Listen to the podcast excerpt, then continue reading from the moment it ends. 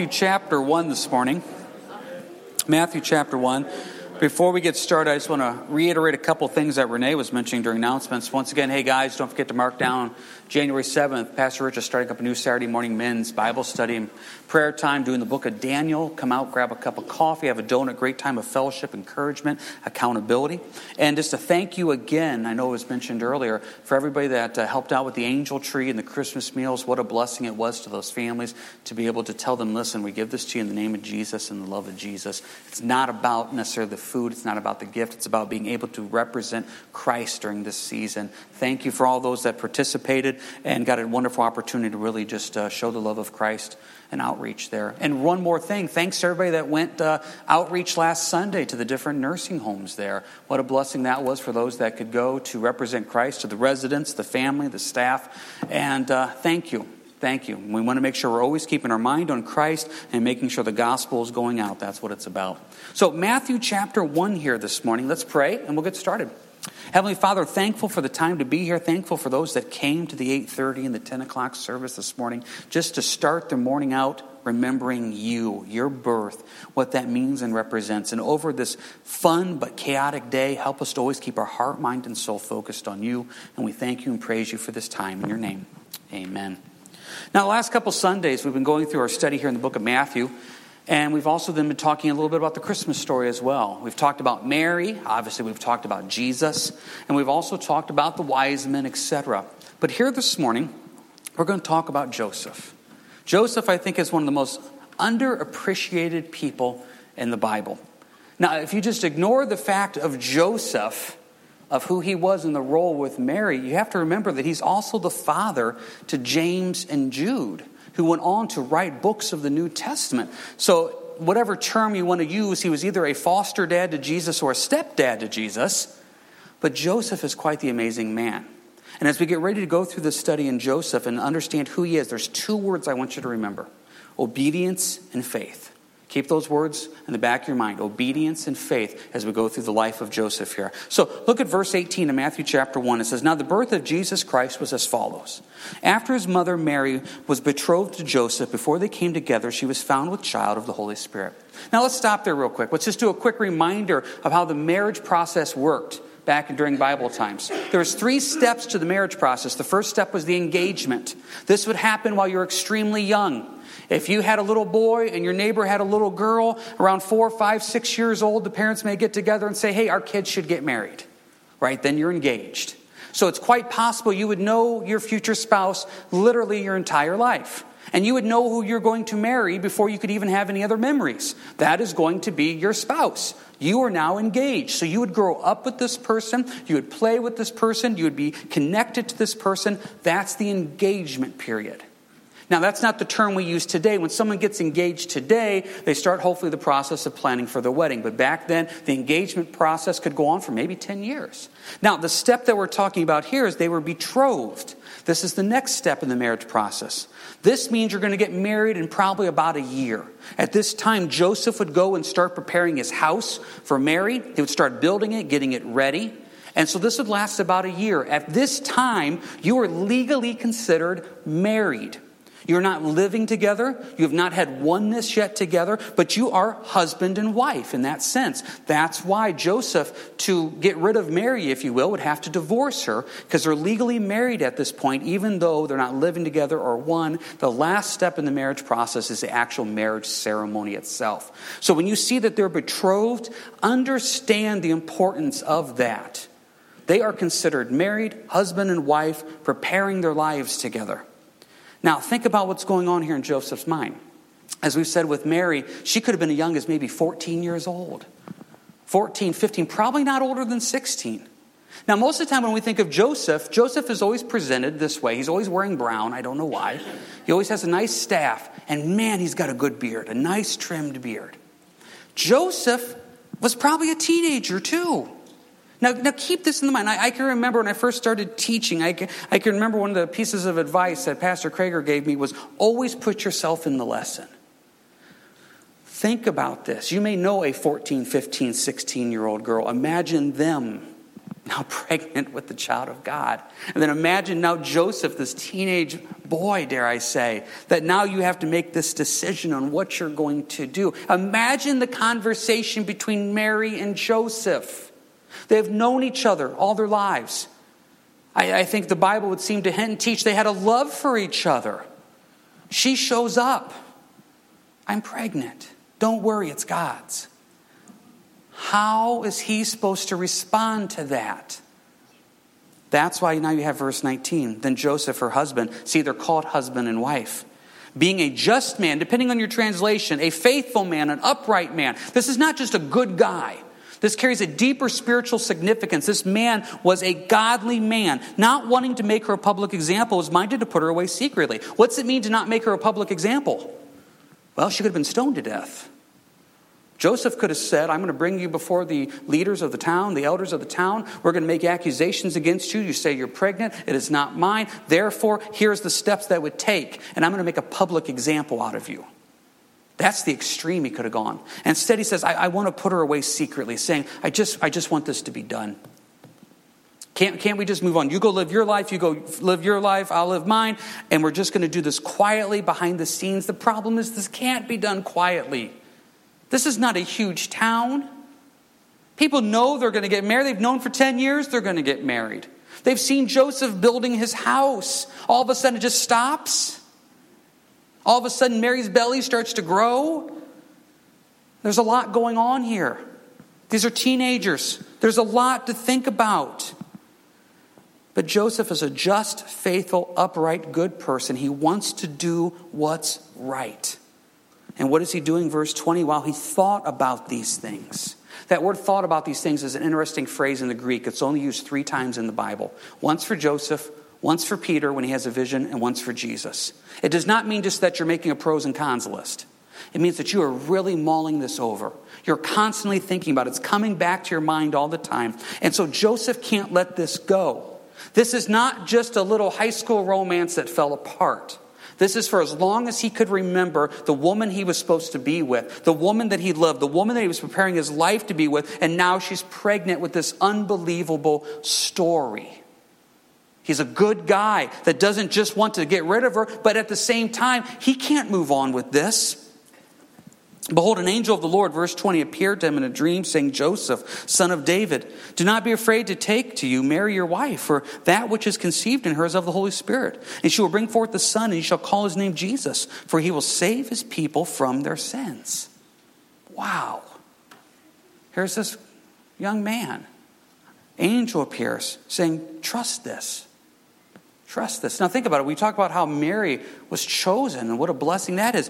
Joseph was also chosen as well. What a privileged position this was. Now, we have to stop here and make a couple quick points about Joseph's life. First one sometimes the tasks that God give you, first point, does not make sense to the world. Sometimes the tasks that God give you do not make sense to the world. Can you imagine Joseph trying to explain this to his family? I can remember Dawn and I got engaged when we were 18. We got married when we were 19. I remember one of the most nervous conversations I ever had with my father was when I was 18, going to my dad, trying to explain to him I felt like the Lord was leading me to go get married. Try to imagine Joseph going to his dad. Dad, I want to tell you something. Sit down. Mary and I are going to get married. Oh, by the way, she's pregnant, but don't worry, it's God's. Everything's fine. An angel came and told me it's all good. Imagine that. It doesn't make sense to the world. I, I, see so often as Christians, we spend so much time and energy trying to defend our actions to the non believing world. The world doesn't get us, people. They're not going to get us. We're going to do things in faith. We're going to do things because the Spirit led us. We're going to do things from a different moral standard. The world looks at us as fools, according to 1 Corinthians chapter 1. The message of the cross is foolishness to those who are perishing. You are accountable to the Lord, be accountable to the Lord. Sometimes the things that God asks us to do does not make sense to the world. Now, point number two. Sometimes the things that God asks you to do doesn't make sense to us. There's been things that the Lord has laid on my heart and like, Lord, this does not make sense. Once again, put yourself in Joseph's position. This is how you want to do this, Lord. This is how you want to save the sins of the world as a virgin birth and you want me to be involved with this, and this is confirmed by an angel, Remember the first word we said to remember in Joseph's life faith. Faith. Keep your hand here in Matthew chapter 1. Go with me to Hebrews 11, please. That word faith takes us to what we've been studying here in Hebrews. If you haven't been with us on Wednesdays, we're going through the book of Hebrews. We're up to Hebrews chapter 11, the great chapter on faith. Let's read about what the definition of faith is. Hebrews 11, verse 1. Now, faith is the substance of things hoped for, the evidence of things not seen. Substance of things hoped for, the evidence of things not seen. If you can see it, it's not faith. If God has to explain everything to you, it's not faith. That's why it's called a walk of faith. You don't see it, you don't get it, you don't understand it, but you still do it. So often I run into believers that are willing to do whatever the Lord has called them to do as long as He explains Himself and makes it clear. Then you're not walking by faith. It's the evidence of things not seen. Evidence of things not seen. Joseph is a man of faith. He doesn't get all the details, he doesn't understand all the details. It doesn't make sense to the world, it doesn't make sense to him, but he's going to walk in faith. One more point about Joseph. Sometimes the tasks that God give us doesn't make sense to the world, doesn't make sense to us. Here's the third one. Here's the kicker. Sometimes the tasks that God gives us, we don't want to do. You don't want to do it. Joseph wanted to put her away secretly. He didn't want to deal with this. I had a situation not too long ago. I caught myself saying to Dawn, I don't want to.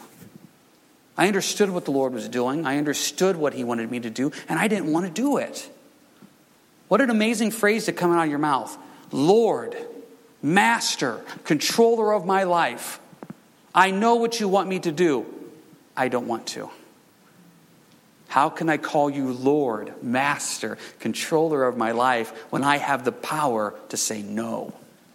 Joseph did something he didn't necessarily want to do. And now, maybe some of you here this morning, the Lord has laid something on your heart. You're going to go run into friends and family today tomorrow that maybe you normally don't talk to, maybe you don't want to talk to. Your lifestyle is not going to make sense to them. It doesn't. They're going to look at how you live as foolishness. And sometimes what you do doesn't make sense to you. Lord, this is what you want me to do. And maybe it's something you don't even want to do, which takes us to our fourth point of Joseph. We have to walk in faith.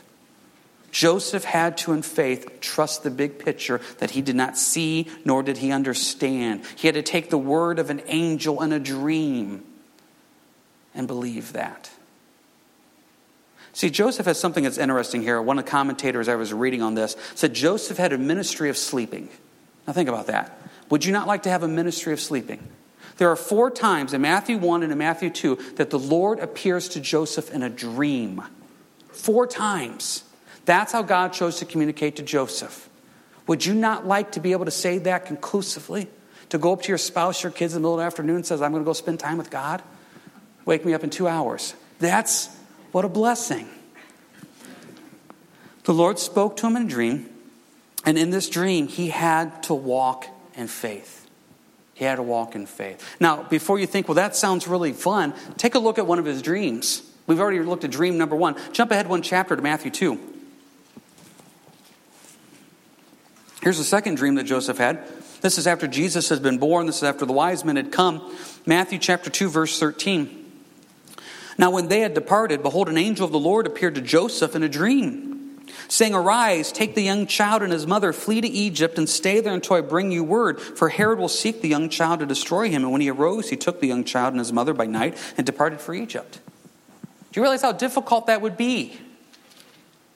Here you are, settled in and, I, and, please don't think I'm, I'm, picking on women. I'm not in any way whatsoever. I've seen it with my wife, with our five children. The women go through this nesting phase. They want everything to be perfect and organized and right for the baby. Everything has to be just fine. So you get everything organized right and fine, and all of a sudden, Joseph, in the middle of the night, has this dream flee to Egypt. And when did they leave? Verse 14 He took the young child and his mother by night. They did not wait till morning. I have learned in 20 years of marriage, I do not wake Dawn up at night. It is not worth it. If the house is on fire, leave her. She would rather sleep through it. Some people don't want to be woke up at night. Can you imagine this situation right here? Joseph in the middle of the night, Mary, wake up. I had another dream. We need to go. We need to go to Egypt. And Mary says, Okay, I'll start packing in the morning. No, we need to go now. And by the way, we're also going to Egypt, pagan country. Not a lot of Jews right there right now that we need to worry about. Not a godly country. And we're leaving now at night with a young child. What's the first word for Joseph again?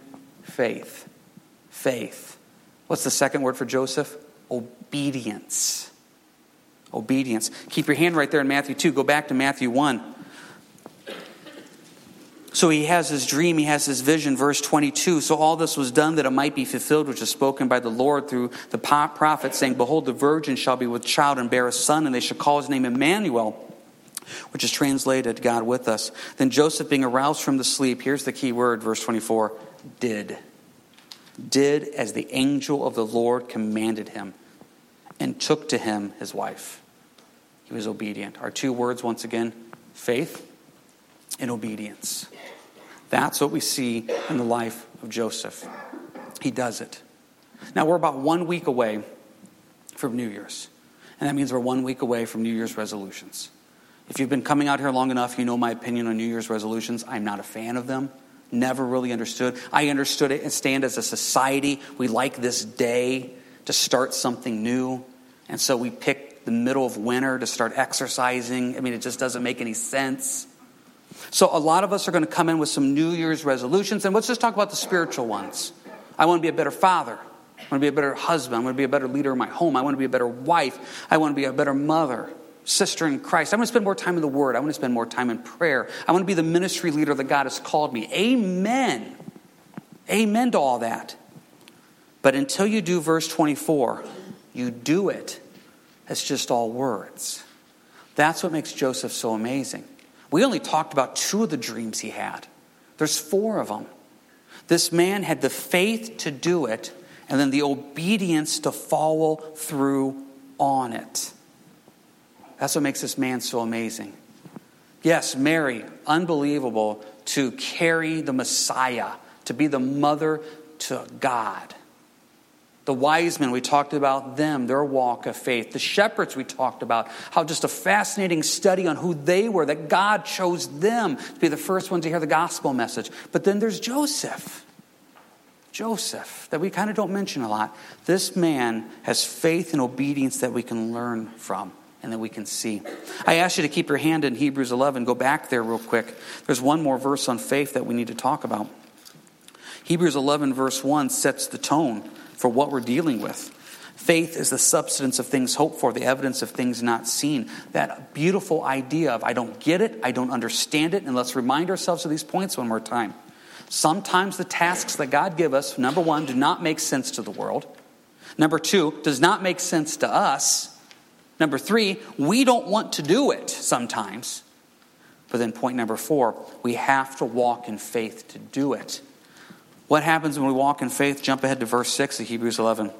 But without faith, it is impossible to please him, for he who comes to God must believe that he is, and that he is a rewarder of those who diligently seek him. See, there's a reward of walking in faith. Now, before you start thinking reward, so often when we think of reward, we start thinking of money. No. Sometimes the reward of walking in faith is a deeper connection to the Lord, a deeper understanding of who He is, a peace. I can remember when I got discipled. Now it's been 23 years ago. I was over at Richard and Betsy's house, and they were the ones that were discipling me as a new believer. And I can remember distinctly Richard saying, Peace. One of the greatest gifts that God can give you is peace.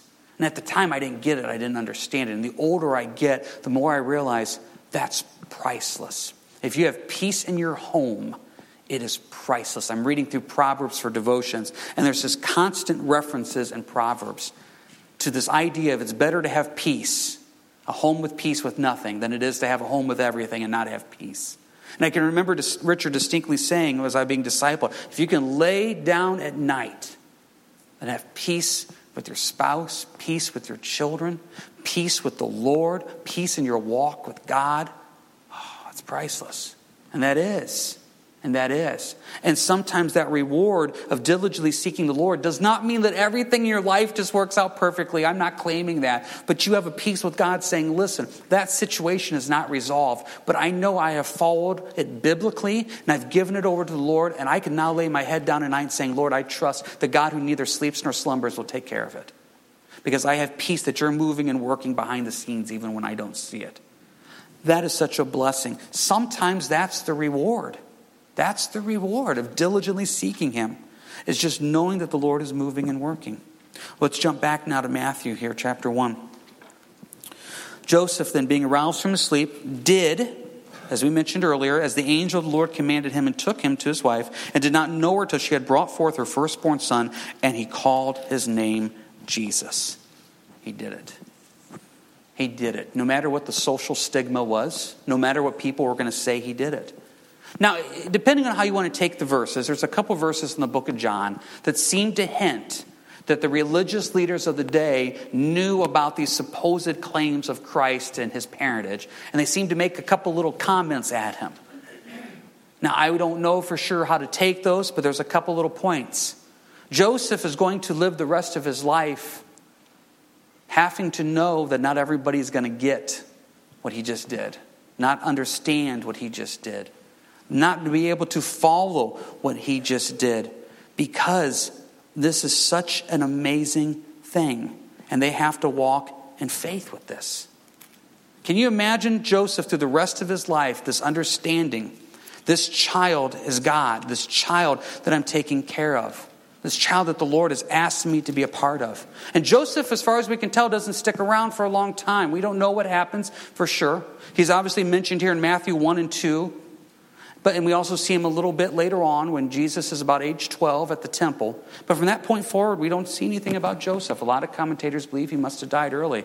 We don't think he was around at the time of Jesus' death on the cross because during the Gospels it never says anything about your mother and father are here to see you. It's your mother and your brothers. And when Jesus was on the cross, he told John, Woman, behold your son. Excuse me, woman, son, behold your mom. And basically, Woman, behold your son. He basically is telling John, Take care of Mary. Because why? Joseph wasn't there. So he had a role, he fulfilled his role, and amen to that. So, what does that mean for you? Remember the two words that we said at the beginning of the message faith and obedience. Can you walk in faith when it doesn't make sense to the world, it doesn't make sense to you, and sometimes you don't want to do it? Can you walk in faith like Joseph? Can you be obedient to walk in faith and to do the things you don't want to do? And can you be like Joseph and say, listen, this is what God's called me to do? I'm going to do my role. I'm going to do my job. And I don't know how long that's going to be. I don't know what that looks like. But I'm going to be obedient in what God has called me to be.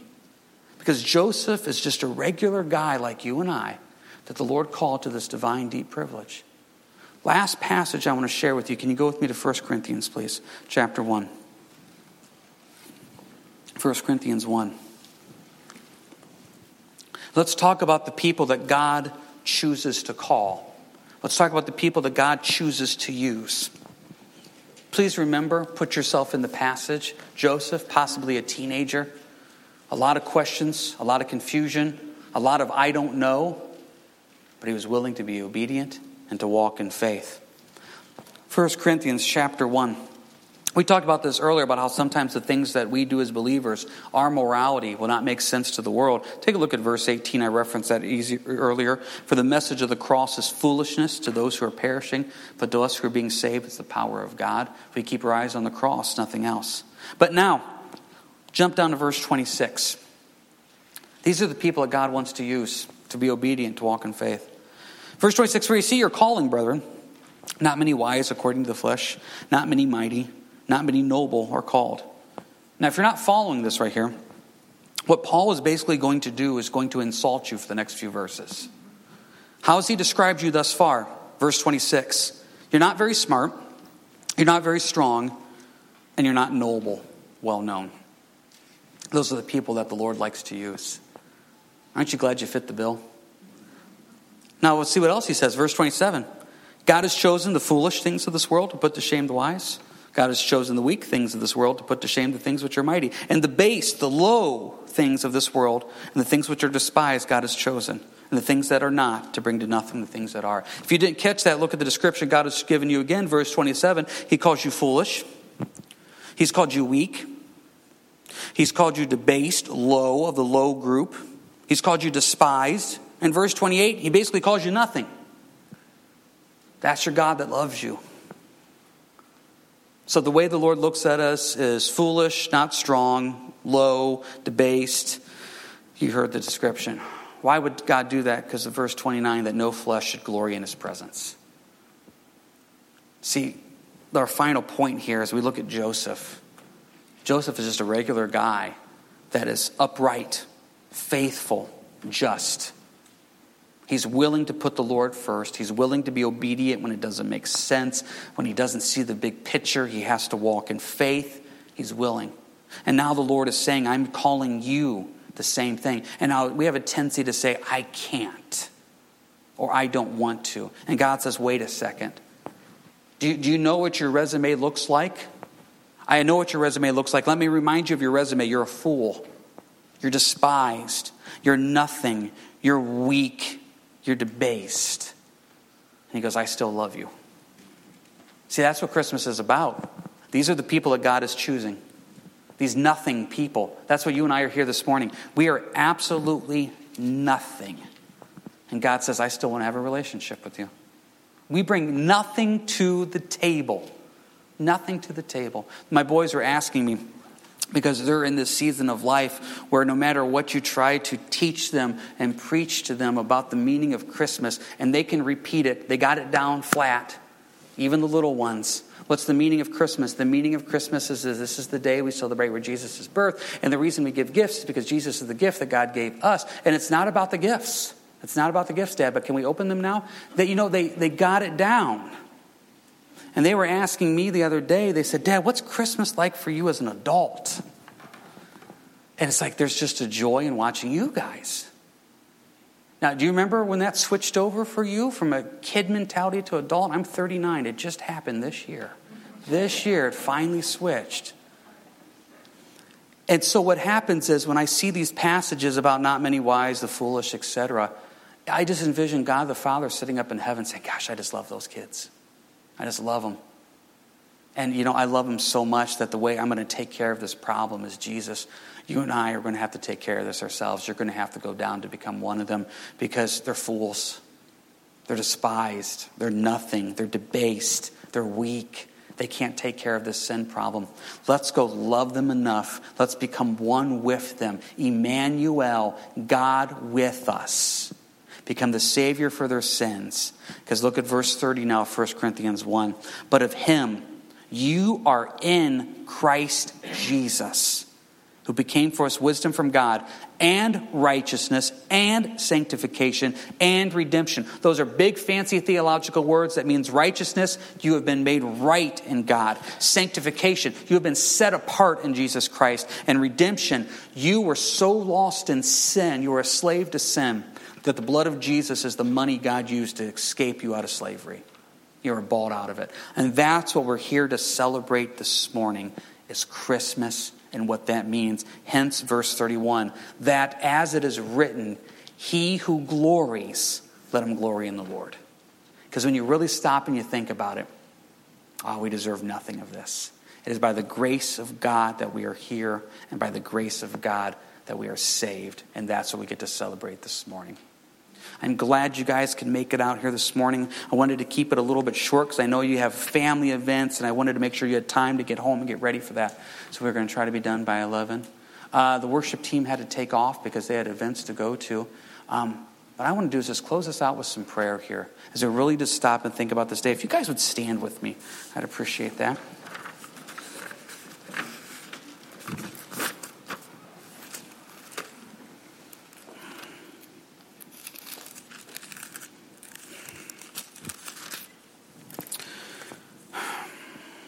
Lord, we are just here to celebrate you and to celebrate your birth, to celebrate what this day means.